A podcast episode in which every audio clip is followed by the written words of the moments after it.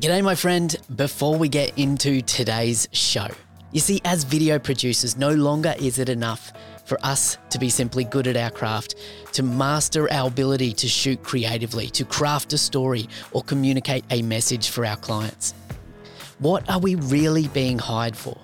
To just produce a great video or to actually deliver a solution to help grow our client's business? The Video Strategist Masterclass breaks down my complete framework for designing and implementing an effective video strategy for a business.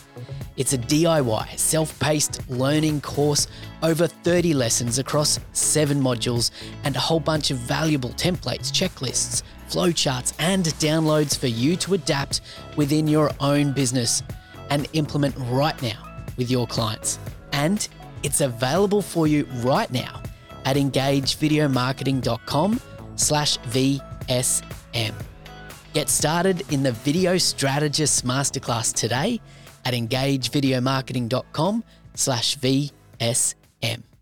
All right, on with the show. I realized I left corporate and I had a resume, like a great resume, Coca-Cola, Apple, Walmart, you know, billions of dollars in ad spend uh, that I was helping work with. And that resume didn't translate to reputation. The people who needed help as entrepreneurs didn't know who I was to them and how I could help. And when you Googled me online, you wouldn't find anything. So that started my journey into personal branding, and I discovered the power of content creation and social media. Should you start a video podcast in 2023? What's the point of having a video podcast anyway? And aren't podcasts really just audio shows? What's this got to do with video marketing? Well, that's what we'll be exploring with my guest today, podcasting and personal branding expert Brandon Birkmeyer from Brands on Brands. Let's go. G'day, my friends, and welcome back to the Engage Video Marketing Podcast. You're here in episode 273, and I'm really glad you're here. Hey, did you know that we're now publishing full episodes of this podcast over on YouTube as well? We'll be talking more about this strategy actually in this show, but with more and more focus being placed on podcasts on YouTube and YouTube itself rolling out the podcasts tab across the platform, I'm really interested to see where podcasts go on the channel and how this channel goes with long form podcast content. So, if you're interested in checking out the Engage Video Marketing podcast on YouTube, go to engagevideomarketing.com slash YouTube, subscribe, and check it out. But I'd love to know do you actually watch full podcasts on YouTube? Let me know. I'd love to hear from you in the comments here or shoot me a DM on Instagram at engage underscore Ben. So, my guest today on the show is Brandon Birkmeyer, a personal branding specialist and host of the Brands on Brands podcast. He's also a former Madison Avenue advertising executive with over 21 years of experience advising top Fortune 100 companies. And let me tell you, he's got a lot of gold to share with us here today about the power of personal branding and podcasting for businesses in 2023. So, let's jump in and meet Brandon from Brands on Brands. Hey, Brandon, welcome to the Engage Video Marketing Podcast. Hey, Ben. Thanks for having me, man. Excited to be here. Well, I'm excited to reconnect with you. So, so we met in person at Social Media Marketing World a little bit earlier in the year, and and you know we had a brief conversation around around video and podcasting and building a personal brand in 2023. And I thought, what a great conversation to bring for our listeners here on the show here today. So, before we get into that, can you tell me, you know, why podcasting for you, and and why personal branding for you? What what led you into this area of of passion? Yeah, yeah. Uh, contrary to I think what a lot of people's journey is, you know, I wasn't in social media and trying to figure out like how to be a YouTuber or anything like that. My background was, you know, corporate America and I worked at ad agencies for 17 years. I'm, I'm now 21 years into the game. But for those first 17 years, it was just a corporate executive lifestyle. And I was, you know, going to the nine to five, you know, regular thing and enjoyed my work. And what was great about that was I was, you know, working with a group of people at an agency on big Fortune 100 brands and putting together brand strategy and media planning campaigns. But uh, at some point in my career, I started, you know, as you move up this the pyramid of of corporate life, I started to realize that uh, I was having fewer and fewer opportunities to grow. And started to feel even more so that I wasn't in control of where I was taking my career, that other people's decisions determined if I got a seat at the table or not. And that shook me a little bit. I'm not a risk averse person, so it wasn't natural for me to want to become an entrepreneur, to become a creator. Corporate life fit my my vibe, my my sense for my need for security, but I would start to see my bosses, the people that were five and 10 years ahead of me, starting to have trouble finding jobs. They were becoming fewer and farther between. So because of that, I started to say, you know, what am I going to do so that doesn't that so that that doesn't happen to me? And said, I guess I should go out on my own and figure out what this is like. And in that exploration of what I could do in my own business as an entrepreneur, as someone who needed to then build a network because I realized I left corporate and I had a resume, like a great resume, Coca Cola, Apple, Walmart, you know, billions of dollars in ad spend uh, that I was helping work with. And that resume didn't translate to reputation. The people who needed help as entrepreneurs didn't know who I was to them and how I could help. And when you Googled me online, you wouldn't find anything. So that started my journey into personal branding. And I discovered content creation. I discovered the power of sharing your ideas and your perspective all through this powerful medium, powerful medium of content creation and social media. Yeah. So you, at that time of making that realization, were you then, you know, setting the wheels in motion to leave corporate world and, and start your own business and, and become an entrepreneur as well? So was it a personal branding shift and a move into entrepreneurship, or were you starting to build a personal brand while still being part of corporate America? I wish I had. I mean, if I could go back in time to like my 21 year old self, I'd be like, get out there and start sharing your voice, creating content and building something. But no, I thought I was in it. And then the only idea I had was maybe I'll start my own ad agency.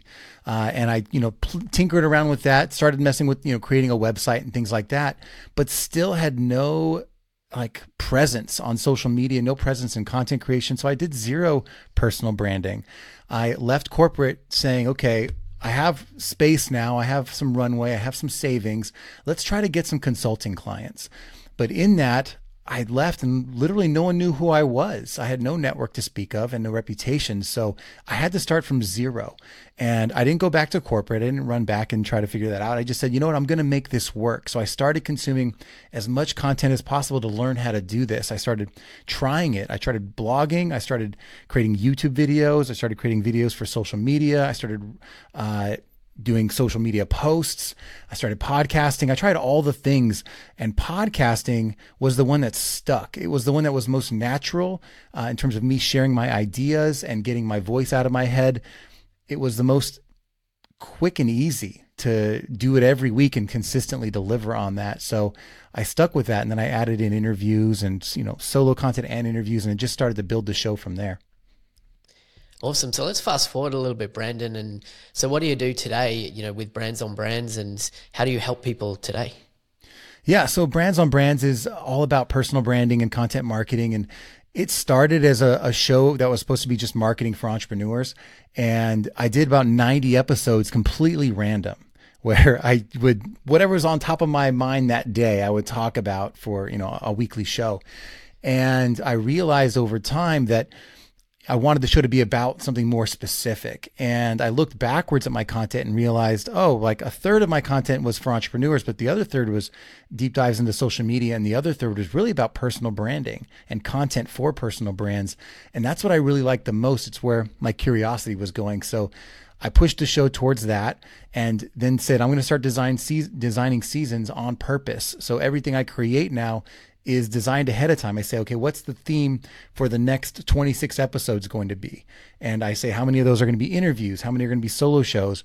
And then of the 13 or so solo shows, how am I going to map those out so that they work together to drive more listenership? And what I mean by that is people who listen to one episode want to binge the next one and the next one and the next one. So that's where the show came from. Uh, and then I've been doing that for four years now. I'm 250 plus episodes in. And along that path of becoming a content creator and becoming a podcaster, I started to teach people how to also create podcasts, how to build businesses around their content, how to start courses and that kind of thing, and, and run co- coaching businesses essentially. Yeah, awesome, cool. So let's think about where we are right now in in 2023 here, and you know, podcasting's been a thing for a while for for many years. I don't know, 10, 15 years. So, so you might be able to clear that up for me, but a long time, right? They've been around for a long time.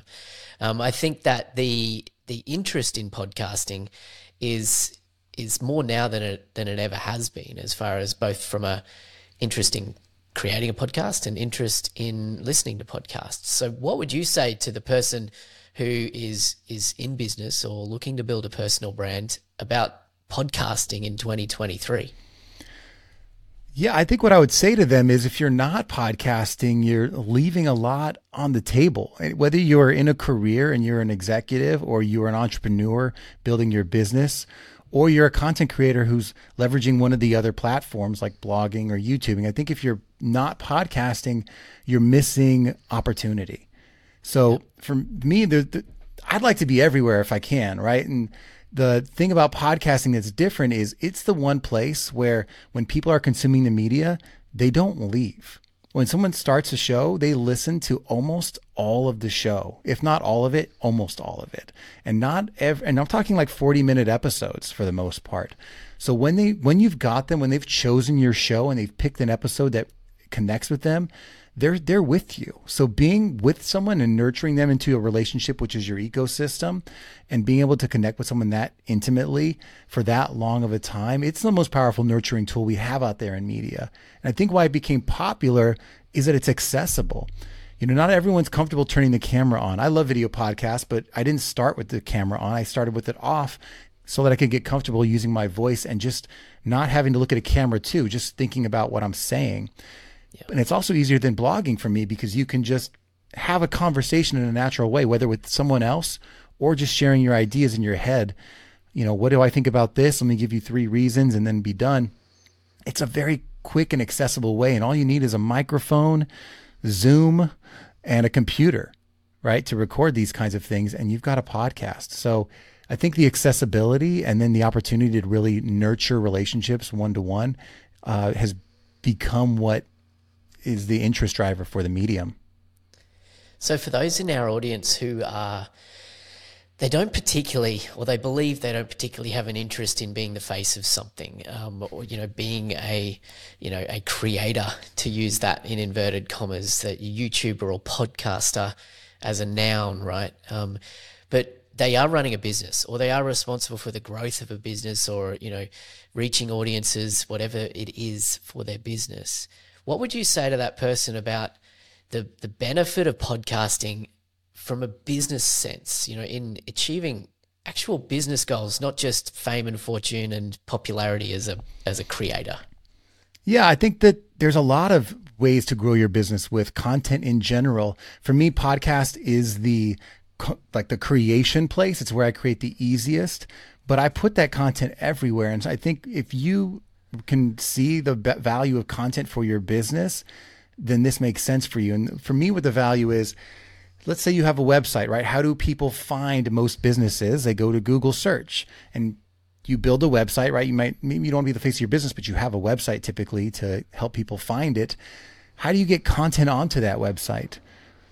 A podcast or any kind of content in general is going to be needed for that website. And I use my podcast to generate blogs. And I do that every week. And it's a very fast way, like 30 minutes or 20 to 30 minutes of me talking about the things I have the knowledge about in my industry creates 5,000 words of content written. So that 5,000 words of content, I edit it down because that's a lot for a blog. I usually get two, three blogs out of it. And you have to change the verbiage, obviously, to make sense for a blog because it doesn't exactly translate. But when you know that that's the end result, you can use a podcast as the engine that fills content for your website. So now it's funny. So I'll have do one episode, right? And I'll put it to a blog. I'll create it on social media. I'll put it on social uh, on YouTube. And I never know which episode which episode is going to hit on which platform, right? So I had an episode that was the 10 be- uh, 10 podcast ideas for beginners, right? And it was just a riff on here's the types of podcasts you could start if you're just trying to brainstorm. As a podcast episode, it did pretty average with, you know, one of my shows. As a YouTube video, pretty average. As a blog, it went gangbusters. Right. Because Google said, you know, as a blog, this is content that we haven't found that people are looking for in search engines.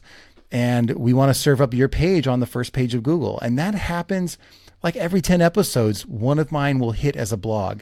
And I never know which one it's going to be. You can do all the planning you want, but just knowing that like every now and then one of these is going to hit and then I can go back to that page, change it, drop in a, you know, a lead gen, uh, like a lead magnet generator and then bring those people into my world as customers, as clients is huge. So number one, it's a content engine. And then on top of that, it also is a networking tool. I go to a networking event just like all the other entrepreneurs out there and I meet people. And when I talk to them, I don't say, Hey, can I pick your brain? Or, Hey, can we go get a coffee? I say, Hey, I have a podcast. Your story is amazing. I'd love to hear more about that on my show. Would you be interested in sharing that story with my audience? And now it's a win win. And that relationship grows because I'm giving something to them. They're giving a little something to me. And over the course of an hour conversation, we've now shared our perspectives. And at the end of it, I now have a relationship with that person. We've done something together. We've created something. So it's purely as a networking tool and as a content engine for your website, let alone some of the other advantages. That alone is a great reason to start a podcast for your business. Yeah, I couldn't agree more. Like for for for those two major reasons, I think um, you know is the reason why I started the podcast myself like five years ago, and and you know time and time again, this podcast has proven to do exactly that for me. You know, both in content creation and and increasing the the footprint of of the brand on on various platforms but also in in connecting and networking with with people, you know, like yourself here, Brandon. I think the other side to that, which is interesting, and and as you're talking there, I was thinking about this idea of both of those things are are of benefit to me as a business, right? Of course, there's a reason why I start something like this uh, as a business owner, but I'm interested where you see the benefit is for for the listeners as well, because ultimately we're creating content for an audience, right? So where do, where does the audience play into uh, into the podcasting? The reason for podcasting, I guess, is is my question. Yeah, I think what's funny is it depends on your goals, right? Because based on those examples I just gave, I could have zero listeners in the podcasting yeah. space and still have tremendous value created from the podcast. And I think for a lot of podcasters, that's actually the case. The average podcast gets like 180 listens, right? The comparison of that to a blog, which might get that much traffic every month, or to a YouTube channel, which might go viral and get thousands of, of views or hits, is not really comparable. I would say this though a podcast that again gets someone who's listening to it, like me speaking to 180 people, if that was the number, it's not now, like maybe when I started, right? But if it was 180 people, that would still be great because 180 people that are listening to me talk for 45 minutes every week, that's an amazing captive audience that is now becoming a fan of my world, is telling their friends about what I do, and is becoming referrals and, and is growing the the audience behind my brand and my business. So that alone is is a different driver. I think to your point about the audience itself, yeah, I'd like to. You know, I want to have a podcast audience too, but I'm not. I'm agnostic, right? It's where I create. So I want a podcast audience, I want a YouTube audience, I want a blog audience, I want social media audiences. And figuring out how I do that is part of it, is part of the whole game of it all. But my biggest like focus is my email list. So if I'm creating podcast content, I'm thinking, how is this going to help me build my email list? Or how am I going to use my email, uh, use my podcast to actually have conversations in my email list? So I'll say, hey, hey email list this is the great content that i created this week on my podcast. So i have something to talk about. It's not just happy 4th of july have a great week. You know it's there's another piece of value that i'm giving to you this week as well just like i did last week all through my email list. So it's an ecosystem and all of it is about how do i bring people in? How do i share value in places where they're actually consuming content? And then how do i lead them on a journey from being consumers of content to potentially serving them in other ways in my business. Yeah, yeah, that's really good. And I think what it comes down to is really understanding what are what are the goals that you're you're trying to achieve through your content creation. You know, not just your podcasting, but through your content creation, and it, what metrics are you going to measure to determine whether you're successful at that? And if if you're going into podcasting as a form of content creation focused on download numbers or, or listenership, you're potentially measuring the wrong thing in many cases, right? Um, it, where, whereas you're better off looking at you know email engagement or social media following or um, you know the number of sales you're making from people who've been listening to podcasts for six months and they've built such a strong relationship with you that um, you know as soon as you put an offer out they're ready to buy even if you've only got 100 listeners right? That's my yeah. own experience time and time again is it's not about the numbers. It's about the metrics that matter to me. Yeah and what if you think about it, what's funny about this this is a, a good point you bring up. Uh, when I'm out there and I'm talking to people, I'm meeting people in person, my metrics are how many calls do I have this week with clients? Like how many calls do I have with new networked individuals that are going to potentially have a conversation with me that turns into business? And the podcast drives a lot of that. A podcast, you know, I'm getting emails in my inbox, people reaching out to me that could be potential business. And when I go to events, which I go to all the time, and I meet people and I shake hands, that podcast is a catalyst for those conversations. And that's my metric. I'm like, how many people am I getting on phone calls with? But those phone calls turn into email relationships and the podcast becomes proof. So what if a it's phone calls but b what if it's just the proof that you know what you're talking about that someone after they meet after they meet you in person googles you finds all your stuff and says, Wow, I love all these amazing perspectives and ideas generated by this person. They know what they're talking about because your content's either going to drive people away from you or bring people to you. And half the time, I'm still boots on the ground shaking hands, but the podcast is doing the work after the handshake to let people know that I'm legit, that I know what I'm talking about, and I'm someone that they might want to work with. And then they go in on top of that, cherry on top. What if I have a guest that they are like, they didn't know who I was, but they really respect the guest. Even if that show had zero downloads until that person found the show, seeing me with someone that they respect adds authority and adds clout to the relationship. Yeah, and all of this is is what underpins a good strong personal brand anyway and and the benefits of a personal brand. So, you know, podcasting, content creation and personal branding are so so intertwined. But I want to talk about video podcasting specifically because this is the engaged video marketing show and, you, and you've hinted about um, the benefit of using video content in your podcast and, and so on and we'll dive deeper into that. But you know i'm thinking back video podcasting it used to be a thing you know back in uh, you used to be able to do like itunes video podcasts on apple and so on and then it wasn't a thing for quite a long time and now it's a thing again, right? So I don't know if you've kind of seen that evolution of video in podcasting, but can you talk us through from your perspective why you think that that was the case, that it was a thing and then it wasn't a thing and, and now it's a thing? Yeah, I think podcasting it goes through ups and downs of like what's cool or not, just like music, like what's trending and what's not.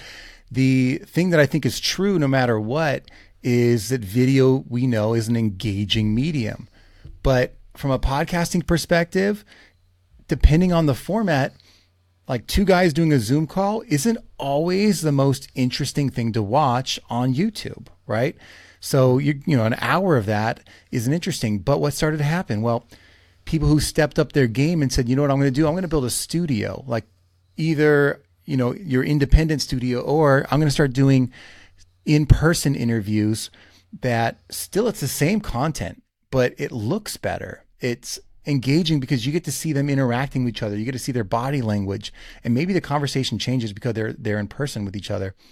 Things started to evolve in that way, and now we're starting to see that that's the modern day talk show. Uh, YouTube podcast is the modern day talk show. So it's pretty common to for guests to realize they're going to fly into someone's home studio or a studio in their city to have an interesting conversation, to go talk to a thought leader who's built the audience. And now that's become the standard practice. So what happens? I think that these channels all chase each other. You know, they they're playing chicken, trying to figure out what's the next big thing. Like YouTube went with shorts. It's the long form video player. You don't have to compete. but they went with shorts. And what did TikTok do? Well, they're starting to go longer. You, you know, they're introducing 10 minute videos on TikTok. So is Twitter. Twitter is is introducing 10 minute video. Yeah. All of it is trying to compete and, and gain share because at the end of the day, they want to go with what the audience is willing to watch. So, what am I doing? I'm trying to figure out how do I create shorts that capture the people who are trying to watch shorts? How do I create videos that then also translate to reels and TikTok? And then how do I create in a way that's not a drag, right? I don't have to create a separate video for TikTok and for YouTube and for Instagram and for shorts versus long form. That's a pain in the butt. So I take my interview just like we record it here. I try to make it as engaging as possible. But then I look at the editing process and I say, what makes sense for YouTube? For a YouTube podcast. And for me, for my show, it's not going to be the full 45 minute interview. For me, it's going to be 10 minutes of that interview cut down that follows one train of thought, right? Because I cover lots of things in my conversation, but there's usually a great 10 minutes about one thing that is search friendly for a place like YouTube. So when someone's on YouTube, using it the way that they do as a search engine, looking for a how to piece of content, that aligns really well with how I create content.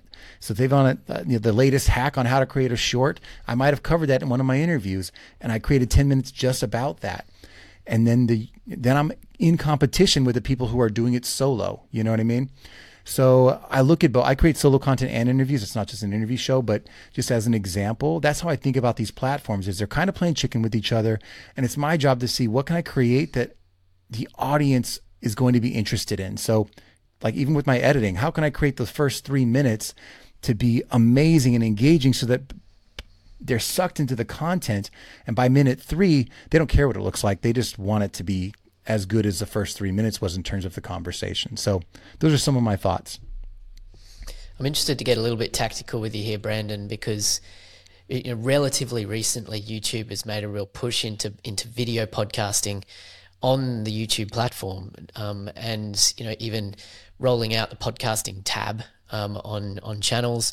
Um, you can check out youtube.com slash podcasts to kind of see the podcasts that YouTube's recommending to you.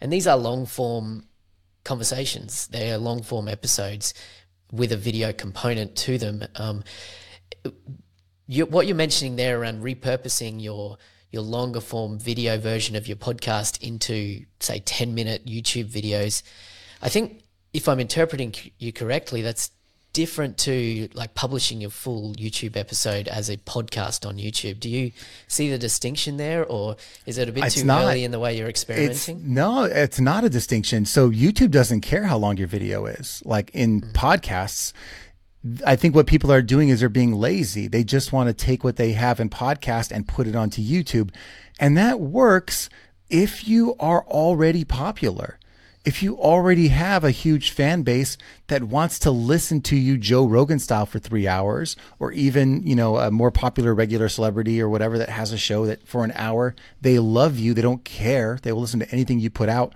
great. The rest of us are competing. We're competing against everything else out there. YouTube is only showing, like, especially in their uh, actual podcast page, they're only showing the biggest creators you're not going to show up there unless you are in the search. So if you're in a relative relevant search, you can show up as a podcast there. And what they're doing is saying, okay, classify this content as a podcast because we realize people are searching for podcasters on YouTube now, and we want to be able to serve them up through all the muck and mud that is what you're competing with on YouTube. So they wanted to give us a tool. So we get to self designate, hey, my content's a podcast. It could be five minutes. They don't care because there are five minute podcasts. So it's just a self designation. You literally create a playlist and say, These are my podcast videos, and you click, This is a podcast. It asks for a couple little things like some keywords, a description, and a square piece of cover art. And from then on out, if someone searches for the name of your podcast, you'll be pulled out of the muck and mire to be served at the top so people can find your show by name because that's how people search for podcasts organically. Yeah. So if you've built a following and they want to find you, that's that's a way to do it. So I think it's really semantics. and they maybe they'll start to change things and figure it out. But right now, it's just a let me volunteer myself to show you that this is a podcast. I still think me doing the extra work of creating 10 minutes of something that is really impactful and that the headline of that show is very specific and not super vague, like my talk with Ben, right? If I'm like, Ben and I chop out like what is happening right now with Google Podcasts, that's a very specific thread that someone might watch just that video to figure it out. So that's that's my approach and, and perspective. Yeah, so I mean, I guess the decision comes down to, you know, what's your podcast strategy on YouTube versus your podcast strategy on other on other channels or other platforms, right? Because typically in a you know iTunes, Spotify, you know your podcast feed, um, you would have sequential episode numbers, and one episode would be one interview, one topic, one guest, whatever.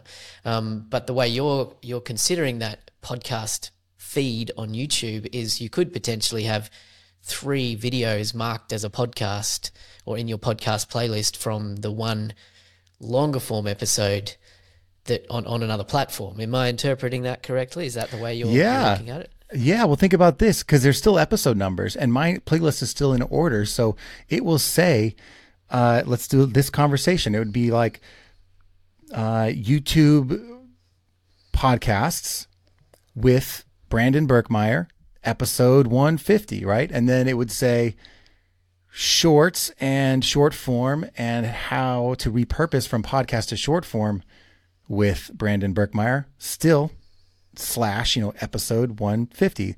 It would just say the same episode number a, a few times, but it would have specific subjects. I think that I'm giving myself a double opportunity. And if people want to watch the whole thing all together, I could put that out there too. Right now, I don't think that that's as relevant and they can go listen to the podcast, you know, yeah. if they want to listen to that that piece. But that is something I'm debating right now. I could see, do I just put the whole episode up as well, like all three, I, or all four? I could. Um, it's not something I choose to do right now because in my mind, that's not something someone wants to watch. I don't think they want to sit here on YouTube for a full hour. I think 10 minutes is pretty much what they've already proven is what their audience behavior is. So that's that's my approach right now. But yeah, you, I'm testing, I'm trying things out. Um, and I think I try to be intuitive about what seems like will confuse people versus won't. Yeah. And I think your thinking around that is, is the right way to think about it. Because at the end of the day, you know, on, on YouTube in particular, it's, it's about creating content that audiences want to engage with and want to engage with with a high level of retention. So it's not about just sticking content up and marking it as a podcast and saying, well, YouTube wants podcasts. Well, here they are. Here's my podcast. It's about what, a, what does the audience actually want from you? And I think, you know, I like the way you're thinking about it, but well, me, actually, I'm, I'm me, still figuring it out. Yeah. Well, Go let ahead. me mention this because, uh, sorry, you spurred a, an amazing thought, which is just the worst thing we could do is try to take pot lessons from podcasting and apply them to YouTube. Podcasting is the worst discovery tool. The way they organize episodes is tragic. It's hard to find content. Like if you get, you know, like me, 250 episodes, my listeners are hard up to figure out like where is the show that's for me? Right? Where's the episode that was really just about email marketing or just about Instagram? Like the searching through that to figure it out and scrolling and scrolling and scrolling is terrible. So why would I use podcast, which is, you know, the worst search engine, eh, eh, period, to determine how I should act on the best search engine, which is YouTube, right? Yeah. I'm going to take the best practices of YouTube and adapt my podcast to it, not the other way around. Yeah, I think that's that's a really good distinction there. So you know, thanks for sharing that. And personally, you know, just to be upfront about my own journey, I've only just started releasing full video versions of this episode um, or, of this podcast on on YouTube and marking them in the podcast playlist. And I'm still figuring out whether that's the right strategy. So, and you've you've caused me to think a bit differently about that as well. Um, so, you know, I think it'll be interesting to see how YouTube leans more into podcasting and they, they still haven't released a lot of information about what they want people to do with that. Um, so I think they're still figuring it out as well. Well, we can run a test. Send me the video. I'll chop it up into a 10 minute version. Why don't we, you'll put your full version and the 10 minute version. We'll share them on both of our channels and we'll see which one does better. Yeah, let's do it. Let's, um, let's, let's, run a split test on this. Yeah. Um, although I'm, I'm not sure, you know, what size your channel is and how that's going to compare, but it'll be fun anyway. Let's just let's figure something out. Um, I want to talk about. We talked about like obviously the benefit of video podcasting and as far as tapping into YouTube, but we've also hinted at the benefit of using video format when podcasting in order to repurpose content for a whole bunch of other platforms. So, how do you think about about that process as well in order to create reams of content from from one video podcast? I have so many thoughts, so so many thoughts on this. Um, the first thought is uh, the effort that I put into the work that I do as a content creator. I want 20% of that to be on creating and 80% of that effort to be on the distribution side of this. And the one thing I learned working on Coca Cola, I mean, I learned a lot of things, but the big thing I learned is the reason they're such a huge brand isn't always because of their advertising, it's because of their distribution. They are everywhere. You go to look for a Coca Cola, you're going to find it not just in the grocery stores. You're going to find it at the front aisles. You're going to find it in the gas stations on the way to the grocery store. You're going to find it in the movie theaters, at the theme parks. You're going to find it everywhere you're going and in other countries. If there wasn't infrastructure, even, they went out and built it so that they could be in those other countries. I think about my content like Coca Cola thinks about their distribution. I want it everywhere, and I'm going to build everything I need to get it into those places. So, from a repurposing standpoint, I'm like, what are the, I call it rules, tools, and pools. What are the rules or the steps or the approaches or the strategic operating procedures I need to execute converting one created piece of raw footage into all the platforms that I know matter? Long form, on the major pillar platforms YouTube, blogs, and podcasts, and short form across all the social media channels in their best you know ways and and clips. So I start there. I think about it like that, and I'm like, how do I create as much distribution as possible? That's the rules. The tools part is like, what is going to make my process efficient? How do I use the best, whatever it is, AI or the best program and make my stuff look as good as it needs to look in the way people want to consume it, which means maybe I have to add some captions, maybe I have to add some visual effects uh, so that people want to consume it. And then how do I then t- tap into pools of talent? That was the last piece. So that mm-hmm. if I can't get more than three, four, five things out in a week, how do I leverage other people? Whether I need a graphic designer, an audio editor, or some type of social media manager, how do I leverage the power of people to upscale my game? And based on where I'm at in my journey, you know, what I can afford now versus what I could have afforded a year ago versus two years ago, that changes. But I always am looking at those three things to take the one thing I spent an hour creating to really push it to all these platforms and make the best use of it. Yeah, I love that rules, tools, and pools. That's a good, you know, three step kind of thought process to to walk through when whether you're getting started or whether you're, you're further along in the journey. There's going to be different answers at, at each of those different stages. So so that's um that's really cool. Thanks for sharing that. So I'm interested where you are right now. Um, you know, are you are you tapping into it? Do you have a whole team behind you to to repurpose this stuff, or you know, what's your process right now without going into the weeds? Yeah, yeah, no, I yeah, I can go a little bit. So for me, the most important thing, since I start with audio, and that was like the, my the hub of my show, I have an audio editor. So that's always the the quality there always has to be what it is. I don't even edit the audio for my video stuff because I feel like when you're watching YouTube, you don't notice the things as much as you notice when you're just earbuds in and nothing else. So audio is the, is the first thing. So I have an editor for that. The second thing is I leverage graphic designers every six months. It used to be every three, and now it's six to make sure that I have templates and things that I need to keep the look and feel of my show. Uh, so that's an off and on thing. But beyond that, the most important thing that I found is I leverage a tool called Descript, which a lot of your audience might be familiar with. The video editors out there are going to hate me because it's, you know, not this high power editing tool.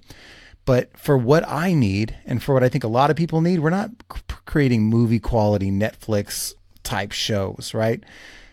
This is good enough. So I really I focus on yes the first 2 3 minutes I do a lot of extra work, but the most of the show I edit to get that from 40 minutes down to 10, right?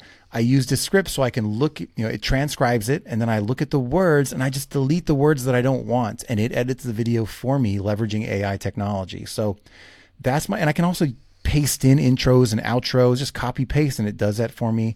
I can paste in little overlay videos, all the B roll, all that stuff leveraging Descript. So I start there. Uh, and then once that process is mapped out, like I've, I have my own process that I built, which is how do I convert this into a 10 minute video? How do I convert it into a blog, into short form? Like, how do I find one minute clips? I've done all of that in Descript. And then what I did is I went out and I hired a, uh, a virtual assistant to then follow my exact same steps. And I, I, I had to belabor with it, but I'll let you guys steal my secrets right here on the show which is I started with overseas and everything else. I found it wasn't a social media manager I needed. It wasn't a video editor I needed. I needed someone who was good at editing words because that's my process. So I looked for someone whose primary language, first native language is English, which happened to be US, UK, or, you know, Australia, something like that. I actually happened to find someone in the US and said, okay, like here's what I need. The skill I put into Upwork, right? I'm looking at Upwork for this kind of stuff. I was like, I need someone who is an editor. I need someone who edits words.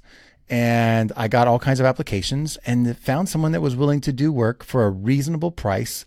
We'll call reasonable under $20 an hour uh, to do five hours of work for me a week that is doing every, like literally everything in my process except posting so all of that editing, because it's mostly words based, uh, starts with a, a, virtual assistant because of the processes I've built to help them do that, leveraging tools that are really easy to use, and that if that person leaves, someone else can step right in and do it. Yeah, I love that, and it can be just so so systemized and processed and and as soon as you can i think as a creator you got to focus on creating and not on all of that downstream work that can be that can be outsourced whether it be outsourced overseas or whether it be outsourced to uh, to someone in your own country or, or someone in your own team potentially you know depending on how you've got things made up in your business. So and, and when you're MrBeast level you can hire a video editor. You know what i mean? Like like save that for when the juice is worth the squeeze. Yeah. Yeah right. Awesome. Um one more direction I want to take this in before we wrap up here because I just want to you know get the most out of our time together here, Brandon. Um, what would you say is some of the some of the best ways to actually grow? So you've started and you and you're repurposing and you're doing all the things right. You're getting the content out there, um, and you've you've started creating content on a regular and consistent basis using podcasting as your primary form of content creation. Sorry, video podcasting as your primary form of content creation because we've established the importance of that what are the best ways to actually grow an audience through through this method? Yeah, so for me, I'm a marketer at heart. Like I started in marketing, my background's in marketing. We talked about some of that. So I look at this as a marketing problem, right? How do you develop it? Well, what would a marketer do? And marketing for me is has two components for it. It is messaging plus attention. So those are the two biggest variables anyone can affect in their everyday lives. It's hard to get super tactical because there's a lot of things, but first is your message. Like, what can you do every day to figure out what am I going to do to capture these people based on the thing that is targeted to exactly what they're looking to hear right now? Like, if I want to blow up right now as someone who wants to be known in the marketing space, AI is the topic of conversation, right? Like that is what you need to talk about if you want to be found because there's not as much content created about it as are people looking for it. So my yeah. message, if it fits, is that like year ago it was crypto and NFTs, right? Not that doesn't exactly align with what I like to talk about on my show. So I couldn't tap into that. It wasn't aligned with my message. So you've got to figure out like where is your message? How do you tap into what's popular culturally? And yes, cater to some of that while staying true to how you deliver your message. So the creative element is the hardest part. I mean, I know people whose entire, you know, 100 million plus YouTube followings, I've had them on the show. They, I ask them their secrets all the time. And every time it's one video, like one video that they, you know, tried popped off in some style, in some way. And that one video that they just now kind of do again in a different way built most of their following and now they just kind of milk it. And their other videos, like they get the benefit of those subscribers. So finding and playing with the creative to tap into what's cultural and trending and to kind of keep messing with it until you find something that people say, oh, this is exactly what I'm looking for. That's the first component. The second is the attention, which is for me, again, it's all about distribution. It's how do you show up everywhere you, you want to be. And the only way to ratchet that up is, is two things. I, I, one is when I create things, I try to create attention assets and focus my attention there. So assets for me are things I build once that continue to have longevity. They're like, Brandon, why do you take the time to convert a podcast into a blog? It's like the one thing almost no one likes to spend their time on. And it's because it brings me attention. Like I understand that there's value there that when I put that blog out there once, it's increasing the relevance of my website. If that blog hits, it's driving me traffic not just once, but every month. And I'm doing that not just there, I'm doing it on YouTube too. I'm like, what can I start to put here? And yeah, I my resources get spread thin, so I can't focus everywhere all at once, but I focused on blog before I focused on YouTube. So those kinds of things, how do I build an attention asset that starts to pay? I build it once and it starts to have a cumulative effect. And now 250 episodes in, that's 250 pieces of accumulating momentum. Uh, and then on top of that, it's there's a paid element to this. If you want to get attention, you can't just rely on algorithms. You have to pay to play. You have to pay to get people to see your stuff. You know, yeah. $50 in ads will get you tens of thousands of views on your stuff. You know, isn't that worth your your money considering how much time you're spending on all this stuff? And that's just an example. You know, whether that's a Facebook ad or a Facebook promotion or a YouTube video promotion, paying to play is important. But then for me, I also try to capture those people. like, how do I then convert those into emails? So again, I have an asset that I tell them every week. I have another show out. So there's a, there's an ecosystem here, but it always starts with message and attention. Yeah, I love that. And obviously we could go a lot deeper onto that as well, but you know, I think the important things there is is that it's not just about creating the content, but it's about the the 80% of your time that you spend on actually marketing and, and, and spreading that content out there. And I think the other thing you touched on there is the importance of getting the the long tail of of marketing right with this sort of content. Because if you're releasing an episode or a, a week or whatever your frequency is, and you're just focused on the next bit of content, then and you and you're ignoring those longer tail benefits of blogging and even YouTube now as well. Like um, you know, as YouTube leans more into podcasting, the ability for that content to be resurfaced years after it was first published is is a much more viable thing now than it ever was. And like you mentioned before, like Apple Podcasts, Spotify, those sorts of platforms are terrible at, at resurfacing old content. So, you know, I think that if you don't ignore those platforms that allow that long tail, then you'll be in a good place to move forward. Yeah, and it's you know it's different for depending on where you are, right? Like if you're starting out, it's rough. Like the first 10 episodes, you have no momentum, right? But now that I'm, you know, 250 episodes in, the the person that I meet, like even I meet, I go to a conference, there's always a bump after I go to a conference. I'll meet 5, 10, 15, 20, 100 people, or if I'm speaking, even better. Then they go and they look for me, right? Let's say a couple people look for me. They, to get to know me, are binging my content. So, you know, they hit subscribe. And that obviously shoots them a bunch of episodes. And they have, they could go through 5, 10, 20, you know, in a week. So there's, there's definitely a momentum piece to this. You know, someone discovers you because you have all this history uh, you have there's just an accumulated advantage over time. It's not going to happen with the 10 episodes. These strategies aren't going to work as strongly in the beginning for you. Um, but that's why people keep preaching consistency because they've seen that once they've gotten down that road, the the rewards, every little incremental reward is multiplied. Yeah, absolutely. Hey, just in closing closing here, Brandon, I just want to ask you a question and give you one sentence to answer. Should our listener start a podcast, a video podcast in 2023? Got one sentence. They would be irresponsible to not start a podcast in 2023 if they don't have one.